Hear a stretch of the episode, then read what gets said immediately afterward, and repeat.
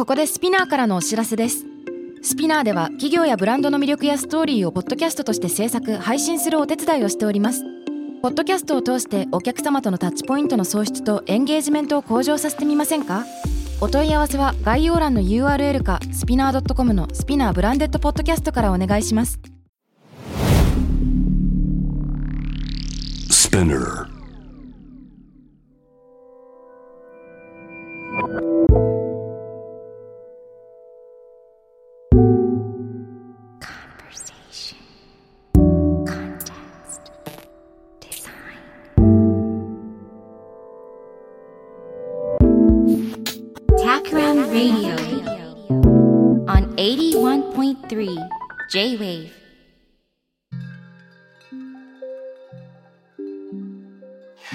渡辺幸太郎がナビゲートしている J-Wave Takram Radio 今回のゲストは博報堂ケトルのクリエイティブディレクターで編集者島光一郎さんですよろしくお願いしますよろしくお願いします。今日楽しみですね、渡辺さんといろいろ話ができるのは。はい。ねえこれまでもいろんなイベントでご一緒させてもらってますけどこう公共の電波でご一緒するのは初めてはい。でえーっとね島さんと僕はいつ最初にお目にかかったんだろうかというところで言うとあの B&B 島さんがやってらっしゃる本屋さんでトークイベントに呼んでもらったのはもちろんあるんだけれども個人的にはあれです。僕が大学生か大学卒業して直後くらいの時だったか忘れちゃったんだけれどもあ卒業後かな。あの一方的に島さんを知っておりましてツイッターをやっぱり読んでました。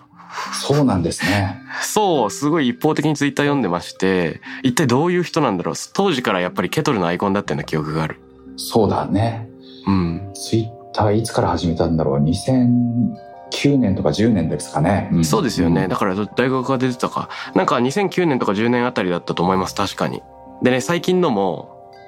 島さんのツイッターを見てると、その、なんか当時から一貫した、なんだ、あさっての要素を組み合わせる系のやつすごい面白いなと思ってて、今勝手に読み上げると、ペニシリンを発見したフレミングは実験中にペトリ皿に最近で絵を描く癖があったね。コンセプチュアルアー絵トに、心があったんだね。ね、絵心。コンセプチュアルアートに興味がある人は覚えておかなくちゃ。これ、すでに何か、こう、新しい新結合みたいなのが起きてる感じがしますね。いや、そういうのをずっと、あのね、最初に告白しちゃうと、うん。あの、妻の誕生日とかすぐ忘れちゃうんですよ。う んこれがね、いろ人にいろいろ覚えておかなくちゃって言ってるのに、言ってるのに。ちょっと子供の誕生日も危ういところがあってそれはね聞けば答えてくれるからって思うんですけどもあの、本人に頼る。うんついついあの人が大事な話なんですけど忘れちゃうことあるじゃないですかあるあるある。そういうことをねずっとつぶやき続けてるんですよね。あー、なるほど。その瞬間いいなって思ったけどメモ取らないことってありますもんね。ありますあります、うん。意外にそれが大事なこと JJ っていうのは女性自身の略だよと。えあえー、そうなの？そういうこととかをちゃんとみんな歴史とかを知らないとあの本当にねそういうこれは役に立つのか立たないのか分かんないけどっていうことを結構誰もあのメモライズしておかないので自分はそれの砦になんなきゃいけないっていううん。なるあほどの。気持ちがあってひたすらそういうつぶやきをしてますね。うんなるほど。あれか。人類の無駄な記憶を管理してくれてるんですね、島さんは。えー、ちょっと、そう、そんなにもう、えー言っていただくとありがたいんですけど、でもそうそうですね、最近つぶやいたのは、ナンシー関さんが最初に彫った消しゴム版画は五醍醐のロゴ。ザ・タイムの視聴者はもちろん覚えていると思うけど念のためっていうこととか、ちょっと情報量が多すぎてびっくりしますね、それ。貯金箱に豚が多いのが豚が多産だからっていう説が有力。おー。まあね、これはウォン紙幣入りの貯金箱を今見てる人がいっぱい多いので、まあ、そういう人は覚えておかなくちゃとかね。ああ、なるほど。あ何ドラマに出てくるんですか？ウォン紙幣。あの貯金箱のイカゲームの中に出てくる。ああ、やばい、イカゲーム見てないことがバレてしまった、盛大に。見なければ。内田百軒さんは店で飲んでいると、ここのビールはうまいからお土産に包んでと、お上に頼んでよくビールを店から持ち帰ったそうだよと。いい店で飲むビールはうまくなるから覚えておかなくちゃとか、あいいですねまあそういうことを日々つぶやいて。いやーこのねトリビアっぽい話が最初に何とかだったねっていうのがあって誰々の人は覚えておかなくちゃっていうところの誰々の人っていうのがちょっとジャンプしてるっていうのがこの島さんのツイートのポイントですよね。ただの雑学でなくその応用可能性みたいなのが一個連想してるっていうのがポイントですよね。いやいやいやいや、まあまあ、これは日々のね、生活の潤いになればいいかなと思ってあ潤いやってるんですけど、その、嬉しいな、今日、なんか、渡辺くんが学生の頃が卒業したあたりでそれを読んでてくれたのは、そう。すごい、なんか、初めて聞いた今日。あの、そうなんですよ。僕のすごく憧れてる建築系の先輩がいて、大学時代の。卒業した後もすごく興味深い怪しいキャリアパスを歩んでてウォッチしてたんですけど、彼がフォローしていたアカウントの筆頭が島さんので、島さんのツイートに影響を受けて、島区長のツイートをちょいちょいしてたんですよ、その人が。で、なんだなんだと思って辿って、島さんに辿り着いたっていうようななるほど。そう。だからコンテクストデザインの本がね、きっかけになって、僕の中では、あの、初対面でなく再会みたいな感じなんですけれども、できてよかったです。いや、コンテクストデザインは多分もうこのラジオを聞いてるリスナーは分かってるつもりで全部言うと、その発想にジャンプがありますからね。はい。そうなんですよね、と確かにね受け取。受け取ったものに対して自分のクリエイティビティでジャンプしていくっていうところにおいて、うんあの、すごく似てるんじゃないかなっていうふうに思うんだよね。うんうん、そんな気はしますよね。うんその、誤読誤配みたいなところで言うと、コンテクストデザインだし、で、今日島さんとお話ししたいと思ってたことがまさにその周辺にあると思うんですけれども、はい。やっぱりビジネスパーソン何かとね、新しいことを考えなきゃいけない、企画しなきゃいけないとかビジネスのね、立ち上げをしなきゃいけないこと多いと思うんですが、うん何かとイノベーション的なことをやれと言われたりすると。で、このイノベーションを起こすにあたって、もしくはなんかこう近づいていくにあたってね、こう実は、う詰将棋的にうまくいくものでもなくて、意外とあさっての方向からやってくるものとか、無駄から生まれるものが多いんじゃないかと。うんで、なんでこのイノベーションにあさってが必要なんだっけ無駄が必要なんだっけっていうところを、やっぱりね、まあ、島さんとお話しするんだったら、この本丸の部分を話してみたいなと。あさっては相当いいですよね。うん。島さんのね、本がう、ん、アイディアはあさっての方向からやってくるという本も出されてますよね。あ、そうなんです。書きました。このね、なんていうかな、なんか、例えば出版不況について課題解決をしたいっていうふうに思うと、うんもうみんなその検索とかで出版市場の動向とか、書店がどうなってるかとか、出版社の試みとか、取次さんの、うん、施策とか、まあなんかみんなど真ん中のことをすごいセンターのことをすごいまず調べるんですよね。うん、なるほど。それはそれそれはそれであのや絶対やんなきゃいけないことなんですけども、うん意外になんかそこでアイデアを出すっていう段階になるともう全然関係ない業界でやってることとか、うん、そういうのが意外に参考になったりするじゃないですか。うんうん。でやっぱアイデアって異物が大事でこれすごい難しいんですけど検索っていう文化が生まれてからど真ん中のことをすごい調べやすくなっちゃったんですよねどんどん掘っていけるようになっちゃったんですけどうん逆に異物に接する時間がすごい少なくなっちゃってるとも言えて今アイデアを思いつくためには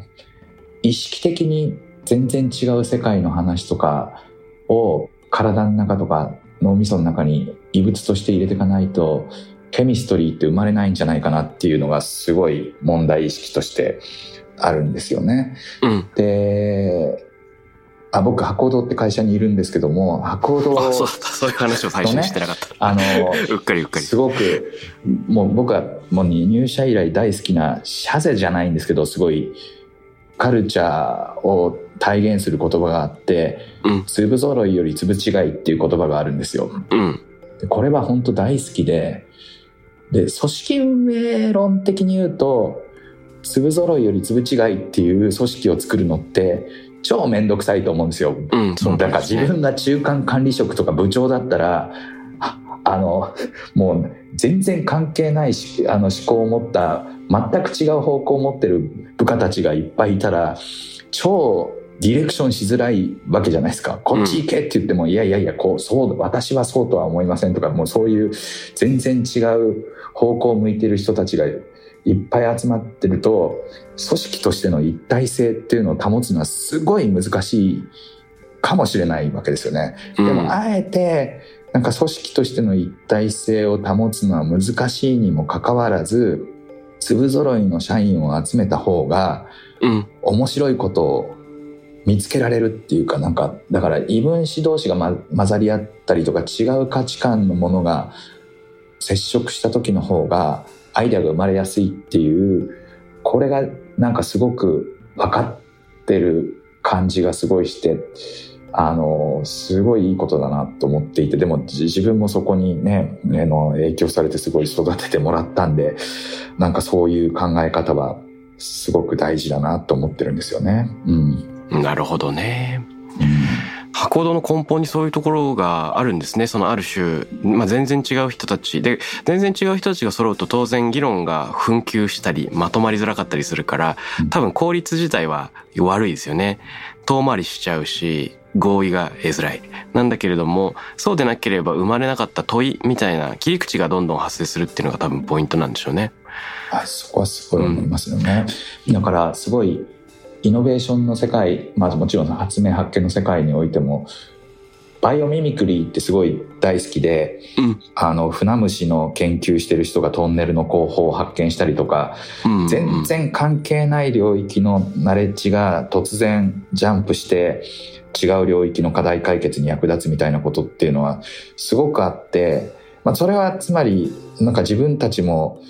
まあ、出版例えばね、えー、と出版業、産業、その産業の課題解決をやるっていう時にそこだけ掘ってても意味なくて、うん、まあ、違う領域の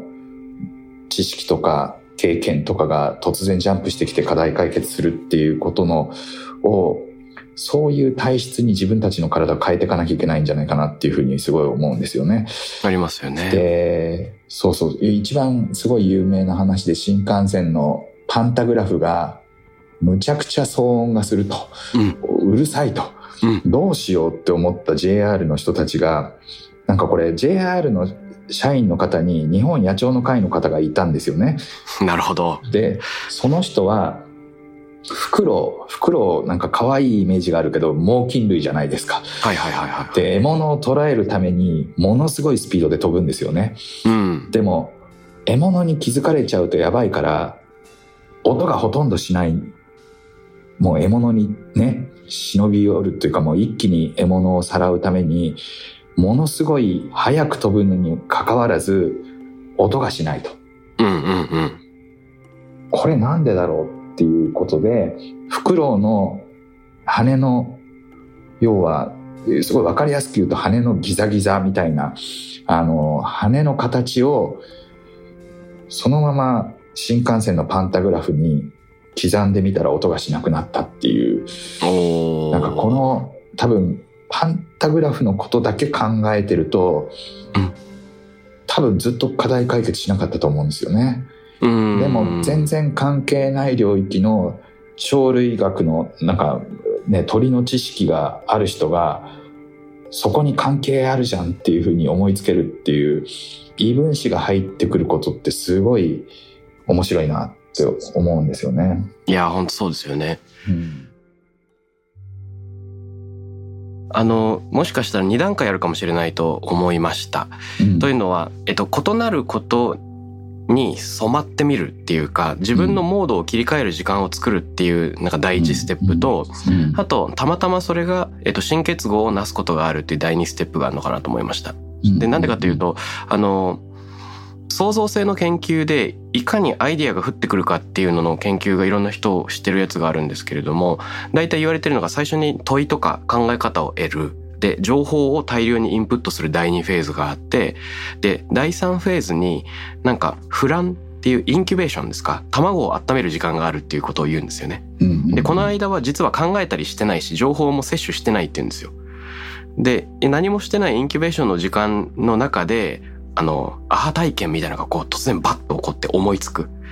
で、えっと、思いついたものに基づいて、えっと、問いを検証していくっていうのが段階があるとかっていうのをクリエイティビティの研究者が言うんですけど、これポイントは、アハ体験がやってくる時間っていうのは必ずしもコントロールできないし、えっと、得てして他のことをやっている最中にコントロール不可能なタイミングでこう、わっと訪れるんだっていう。だから、異なることを考えるとか、異なることをやってるっていう時間は、えっと、何にも結びついてなくてもよくて、なんか別の時間であればいいっていう、その第一段階があるなと思いました。ああ、これね、その今の異なることを収集する時間と、うん、あ、でもこれとこれは一緒だって思うことが突然訪れるって今お話ししてたけど、なんかね、抽象の世界と具体の世界を行ったり来たりすることでそれが生まれると思うんですよ。その、イームズ、チャールズ・レイ・イームズ、あの、家具を作った、はい、あの、パワー・オブ・テンだっけ？ありますね。本作ったじゃないですか。うん、そのミシ、ミシガン湖の横にピクニックに来てる男女のカップルの写真が、あの、レジャーシートの上で寝っ転がってるカップルの写真をどんどんどんどん上空に行って写真を写していくと、だんだんアメリカの地図になってって地球になってって宇宙になってってみたいな、要はすごくミクロの視点で見るのとマクロの視点で見るのに行ったり来たりするみたいな、えー、とことを表現したあれなんだけどすごいコンセプチュアルなあの写真集だと思うんですけどもあの昔24 Hours ってジャック・バウアーのドラマあったじゃないですか。うん、見ました。で、あれは、あのー、まあ、24時間なんで携帯が持つのかっていう突っ込みどころもあったんですけども、うんうんうん、あのー、まあ、ものすごいドラマが24時間の中で起きるんですよ。ね。あ、起こりますよね。1時間ごとにね。それはそれでそうだなって思ってると、なんか日常を生きてると、なんかある日、フランスの戯曲の本を読むことがあって、うん、モリエールこれ、だから、ルイ14世の時代とかなんですかね。なんか、えっ、ー、と、その時代の戯曲っていうのは、三一致の法則っていうのがあって、うん、同じ部屋で、同じ人物が、同じ一日の間に、あの、の条件の中のドラマしか書いちゃいけなかったっていう。っていう、そういうドラマ、戯曲だから演劇の戯曲の書き方のメソドロジーがあったっていう話を聞いて、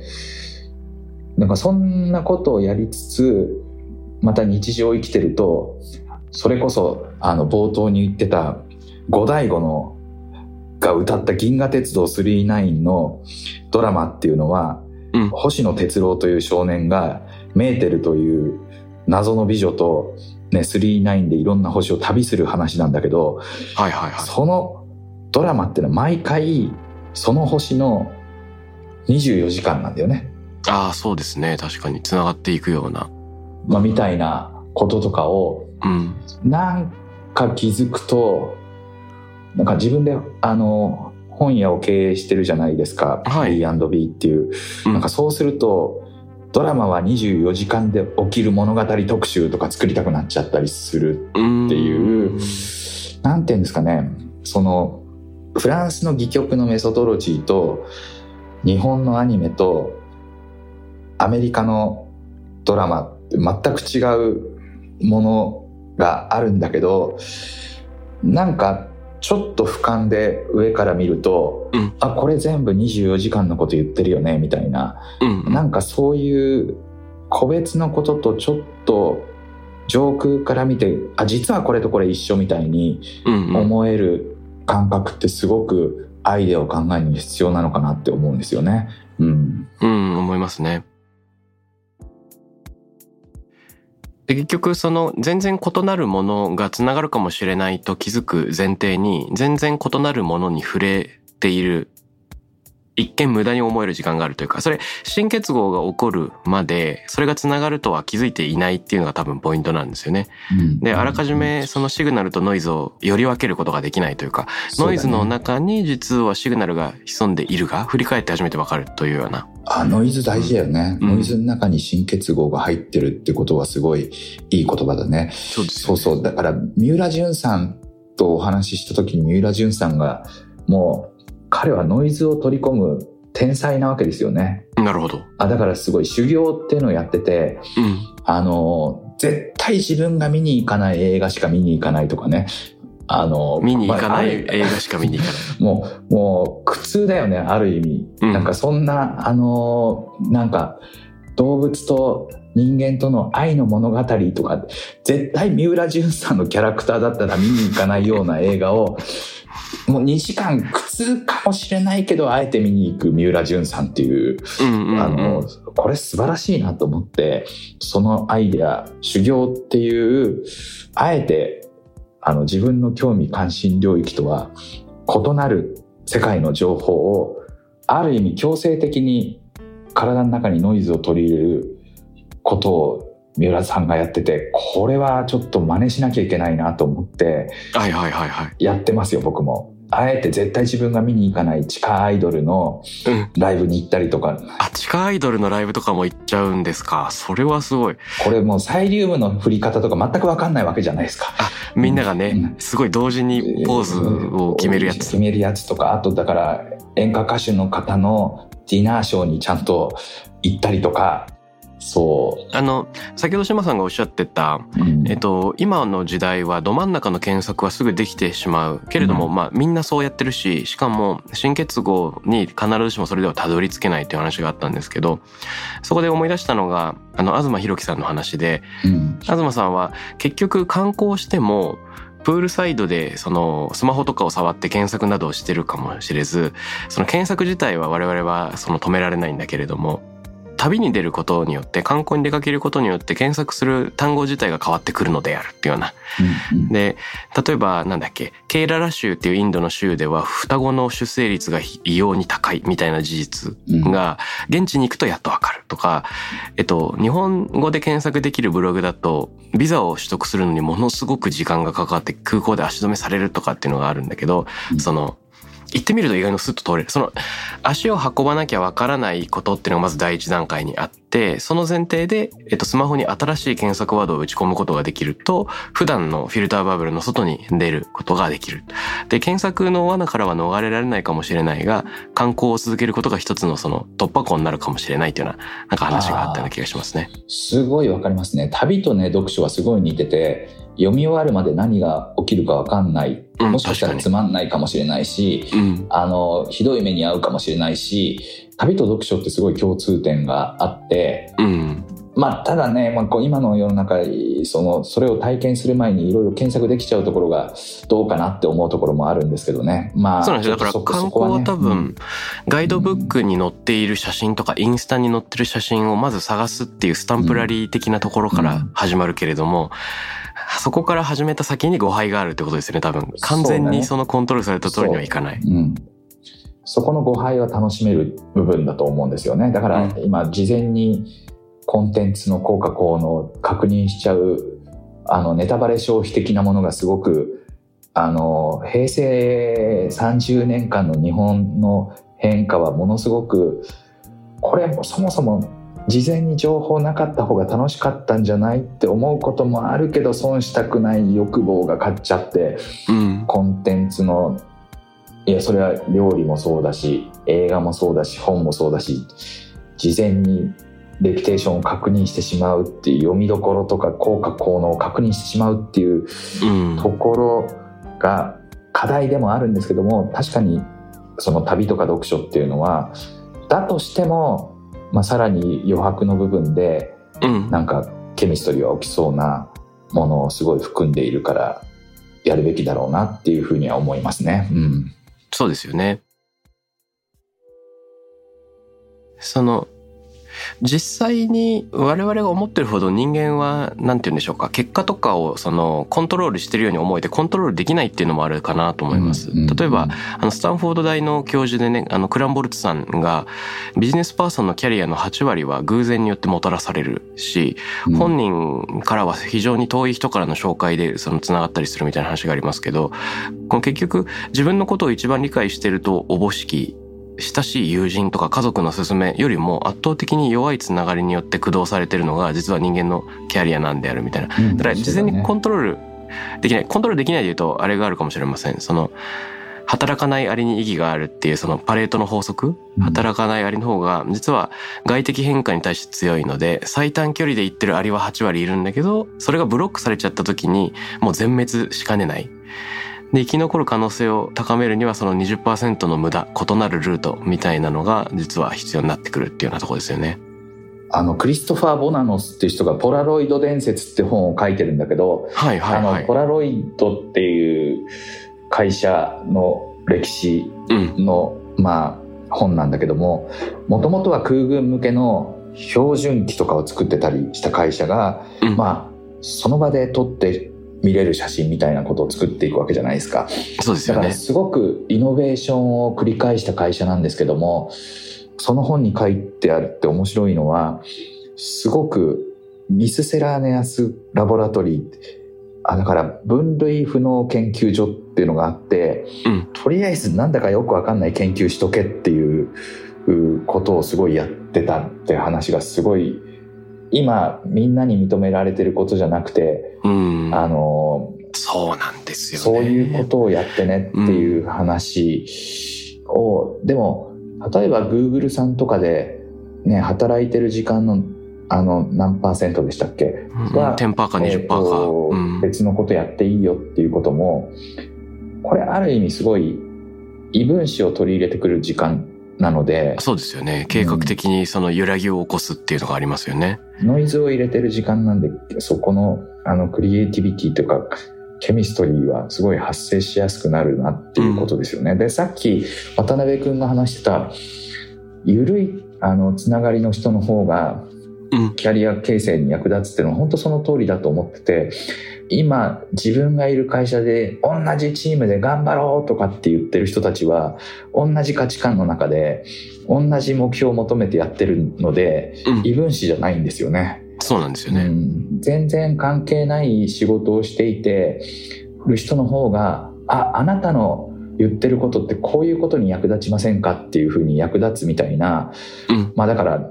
あある意味チャラ男になった方がいいっていうあのいなんか知らないけどあいつ知り合い多いよなみたいな、うん。あの人の方がまあケミストリーが生まれやすいっていうことも言えるかもしれないですよね。うんああ、言えそう。あと、ちょっと連想したんですが、うん多様性が大事ってよくビジネスの現場で言われますけど、多様性がなんで大事なのかっていうと、やっぱりそれが難しい問題に立ち向かおうと思った時、一人の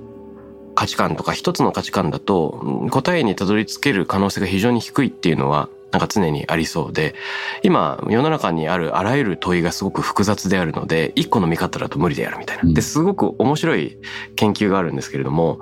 あのある大学の授業の一環でうんと学生たちがですね、えっと、推理小説みたいに犯人探しのエクササイズをしなきゃいけなかったらしいんですね。うんで、えっと、4人グループに分けられたらしいんですけど、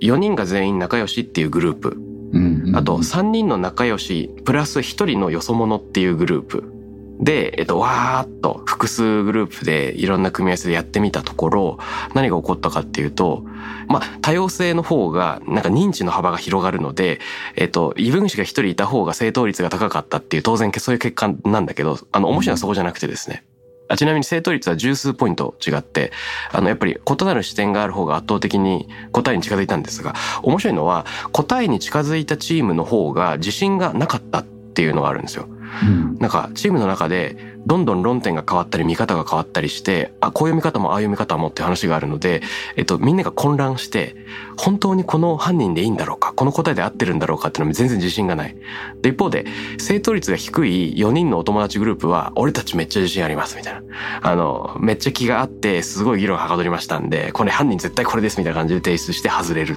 ていう。それはむちゃくちゃ面白い話だね。うん、うん。このこれからのチームビルディングとかそのなぜアイデアを作るために異分子があさっての方向から持ってこなきゃいけないかっていうことをすごく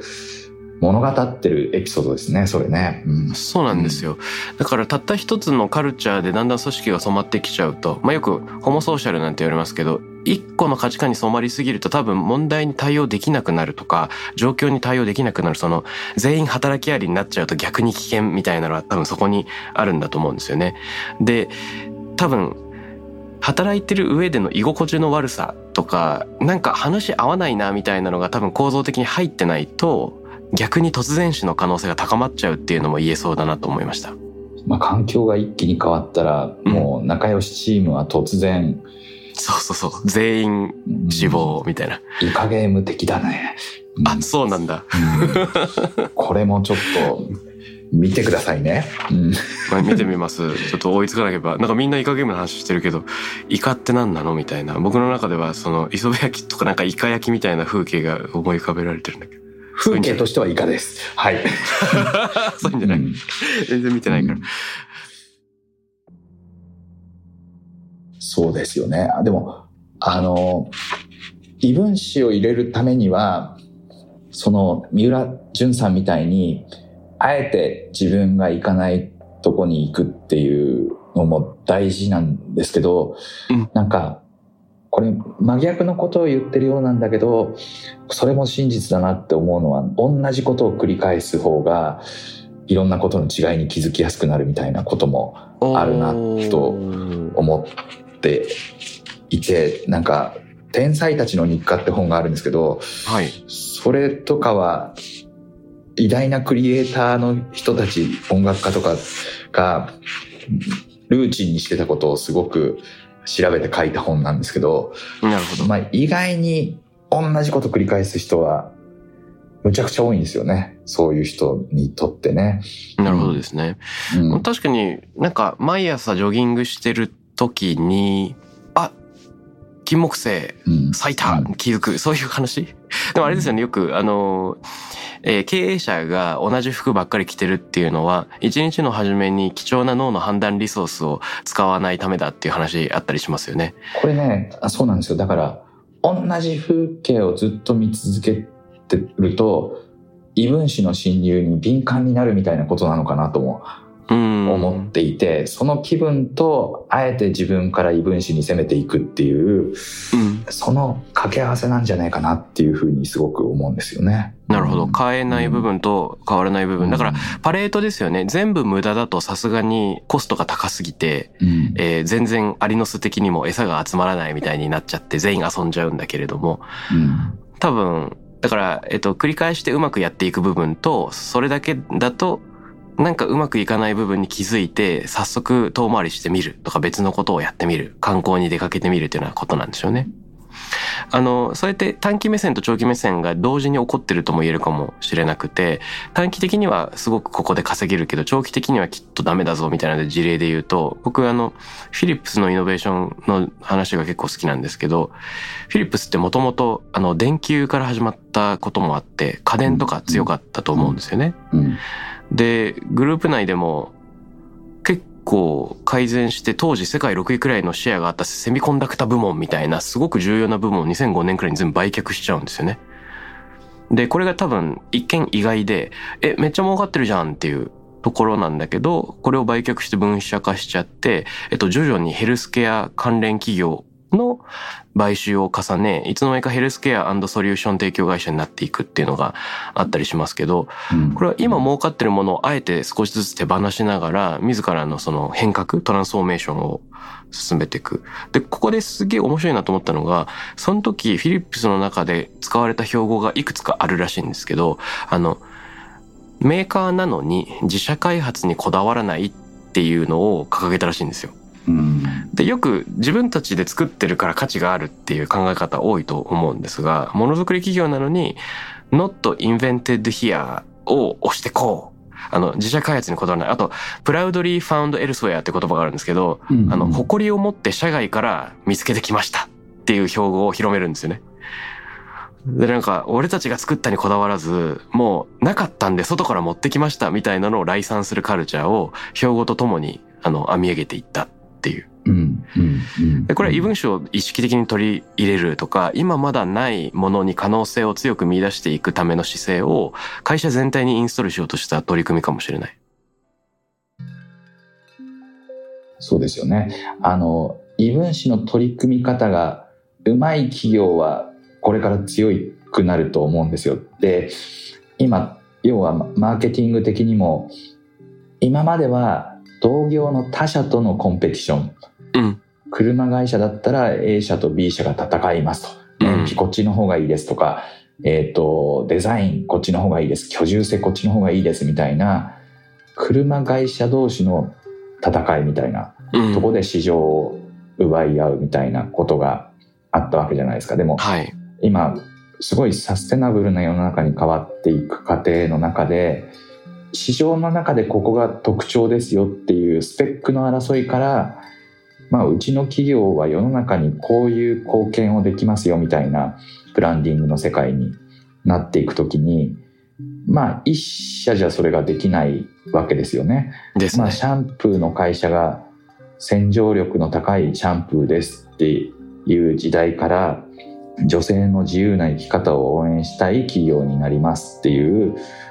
時にうん。女性の、ね、ための自由な人生を応援する企業っていうのは別にシャンプーやトイレタリーの会社だけじゃなくて銀行も応援するかもしれないし保険会社も応援するかもしれないしって言った時にうん。これから同業他社との競争時代から異業種との協業時代になっていくと思っていていやそこまさに今日の話のね異分子をどう入れ込んでいくのかっていう時代に大きい意味でなってると思うのでうん。そこでね異なる人たちと手を握る技術っていうのが大事だと思っているんですよ。うんうん。いや、間違いないです。あの、で、その異分子とのコラボレーションに価値があるっていうのももちろんそうだけど、あとはそれをやらないともはややばいんであるっていうその脅威もあるなと思います。例えば、ただ銀行業界を研究してるだけだと、そのビットコインとかモバイルペイメントっていうものがこう自分たちの脅威になるとは思わなかったとか、ただホテルをやってるだけだと空き家を利用してる民泊が来るとは思えないとか、気づけないですか？うん。例えばあのテレビ業界で生きてるだけだともしかしたら最初はレンタルショップだったネットフリックスがここまでライバルになるとは思えないとかね。自動車業界だけだったらもともとエネルギー企業だったはずのテスラが競合になるとは気づかずもうシェアでどんどんね大手を追い上げ始めているっていうようなこと。だから異分種とねコラボレーションすることっていうのは今島さんがおっしゃったように、うん、とお客様のそのライフスタイルに寄り添う。でいろんな形でえーそれを価値提供していくっていうソリューションの面もあるんだけどうん。その今脅威にさらされてるっていう意味でもまさにそこに目をつけておかないといつ何時その産業に起きる突然死みたいなのが起こらないとも限らない。という中であれですね今週はそのあさっての重要性みたいなのをうんたくさんお話できたのでこれ来週引き続きですねじゃあどうやってあさってを取り入れてこうかみたいなこの実践編に移っていければというようなことを思っております。はいわかりました来週も楽しみですねいえどうもありがとうございます。はいタクラムレディオに関するメッセージや感想は、ツイッターから、ハッシュタグ、タクラム813をつけてつぶやいてください。t-a-k-r-a-m813 です。また、僕、渡邉康太郎への質問や相談などは、ツイッターのダイレクトメッセージからも受け付けています。番組オフィシャルアカウント、アットマーク、タクラム813をフォローして送ってください。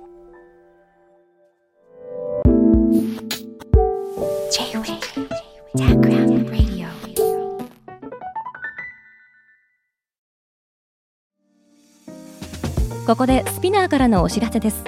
現在さまざまな企業のブランデッドポッドキャストを制作しているスピナーでは自社開発したポッドキャスト管理システムソニックボールを用いたオリジナルのアンケートを実施しています。リスナーの属性データを可視化することで御社のニーズに合わせたコンテンツ制作が可能になります。スピナーホームページ内のコンタクトよりまずはお問い合わせください。